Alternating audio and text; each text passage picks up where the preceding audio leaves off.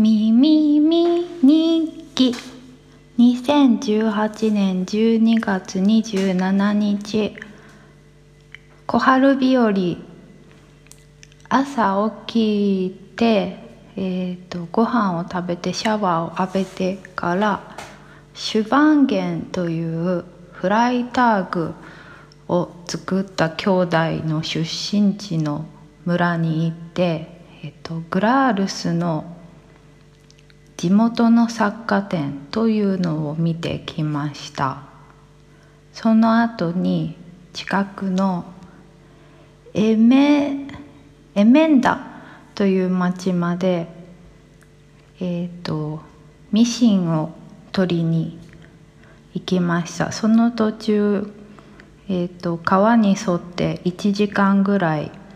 散歩してとても綺麗だったけれどもものすごく寒かったです。でミシンを取りに行くとおじさんがおじさんとおじいさんの中間みたいなものすごく大きい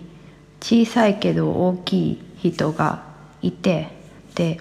その人はもともとエンジニアだったのが引退してからえーとベルニナのミシンを直すというのを趣味みたいにしてやっていて壊れたミシンをいろいろ買い取って部品を組み合わせて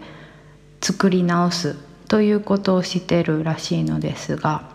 その人が売ってくれるミシンをどうやって使うのかをいろいろ触り触らせてくれながら説明してくれて、えーとすごい面白い体験でした。そのミシンが今まで触ったことのないぐらい滑らかにシューッと動く。